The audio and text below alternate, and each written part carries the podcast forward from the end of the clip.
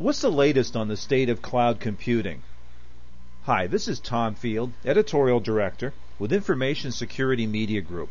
We're talking today with H. Pete Rapp, a member of ISACA's Cloud Computing Work Group and the co-author of the new white paper, Cloud Computing, Business Benefits with Security, Governance, and Assurance Perspectives. Pete, thanks so much for joining me. It's great to be here, Tom. Maybe you can start out by telling us a little bit about yourself and your current work, please. Sure. I'm a certified IT auditor, a CISA, and nearly a certified information security manager known as a CISM. Now, I'm between assignments, and during this space time, I've had the opportunity to go deep into the clouds and become aware of the various different IT security issues uh, you're going to find in cloud computing today. Now, we mentioned up front you're on ISACA's Cloud Computing Work Group. What is That's this correct. group, Pete, and what's the role of this group? ISACA's Cloud Computing Work Group consists of IT security and audit specialists from across the uh, five different continents, all SACA members, and we have came we came together last month and identified the various different IT security concerns uh, in the cloud, and are going to be providing uh, this information in a book which is currently being written, hopefully published this coming July. Well, big question for you now. Given all the talk about cloud computing, what would you describe as the state of cloud computing today, maybe separating some of the myths from the realities? Okay. What's been unfortunate, a lot of the media hype today regarding cloud computing is coming from the various different cloud service providers hoping to gain traction with potential prospects. The cloud offers clients supposedly unlimited benefits of scalability, uh, on-demand computing needs, uh, able to uh, provide services on an as-used basis with little to no capital expenses. In other words, if you use a lot of the service, you pay for that. It's pretty much equating uh, cloud computing very much the same as any other utility, such as gas or electricity. You pay for what you use. Unfortunately, what's been coming through in these presentations don't include what's now becoming recognized as serious cyber crime. One of the things that's going to be happening in uh, cloud computing is various different clients' databases are going to be aggregated into one cloud. So if a cyber criminal comes into one cloud, they're going to have access not to one client's database, but dozens, perhaps even hundreds. So you're getting these very, very large balls of low-hanging fruit that could be accessible to these cyber criminals. And this is no laughing matter. The security criminals out there today are increasingly sophisticated, and they're going after this types of da- these types of data for money, for profit. And in fact, uh, cybercrime several years back surpassed the loss to society that had been ongoing from, say, uh, illicit drugs. So, given the landscape and all the conversation that we hear about cloud, what would you isolate as being most misunderstood about cloud computing in the marketplace today? The most misunderstood uh, facet of the cloud computing today is basically the issue of uh, cybersecurity.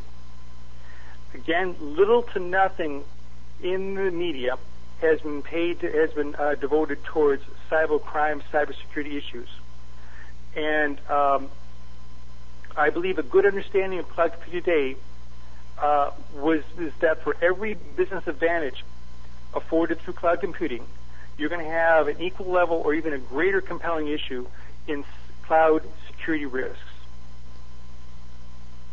Now, Pete, we talked up front about this white paper that you've co-authored. Can you tell us a little bit about it, please? Its major themes, and of course, then where people can find it. Yes. Uh, major theme of the paper primarily, and this is this is a key issue, is the identification of the terminology used in defining the various different aspects of cloud computing. Now, ISACA, in addition to the Cloud Security Alliance, has accepted and adopted the terminology first defined by the National Institute of Standards and Technology, or NIST. Too often you can get in arguments and discussions about cloud computing, and you and the other person you're talking with have two different concepts of the various different terms. So first thing out of the gate is to make sure everyone's talking apples to apples when we go into the cloud. The second theme of this book was uh, essentially identifying the proper balance what needs to go at, looking the, of the business advantages of the cloud versus the risks that are out there. Okay. The third theme of this is providing IT security managers and IT auditors a chance to review cloud service providers' service level agreements, determine whether this candidate cloud service provider has the adequate security and continuity procedures in place, and then recommending provisions which we put in place in these SLAs which would best protect your organization's data and application loaded into the clouds. And again, Pete, where can people find this white paper? You'll find this paper at www.isaca, I-S-A-C-A dot org backslash cloud. Very good. One last question for you. As you know, we've got organizations from financial services, from government, from healthcare, all talking about cloud today.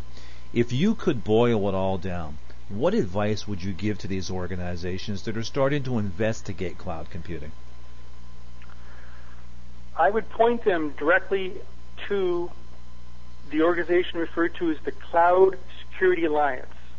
And ISACA is a member of this, uh, this organization, but the Cloud Security Alliance draws upon organizations such as ISACA, as well as many of the service providers in the cloud, such as Microsoft, Intel, HP, Dell, and I could go on for another 40, 50 different groups. But uh, the Cloud Security Alliance seems to have their the, the front runners in providing information to potential cloud users on best practices to go for and what things they need to avoid and uh, stay away from. They are going to be coming out with in, in the next several weeks, perhaps maybe months, what they call the Cloud Security Alliance Controls Matrix.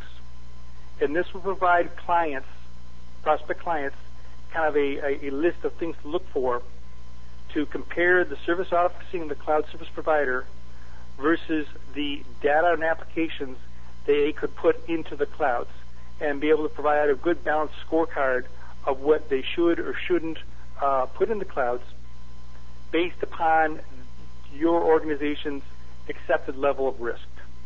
Now, Pete, I in a conversation we had earlier, you made a very apt analogy about cloud computing. I wonder if you might be able to repeat that for us. Okay, thank you. Uh, when I present cloud security issues to different organizations, I draw the analogy of the cloud as being like a perfectly flat, mirror smooth lake of ice.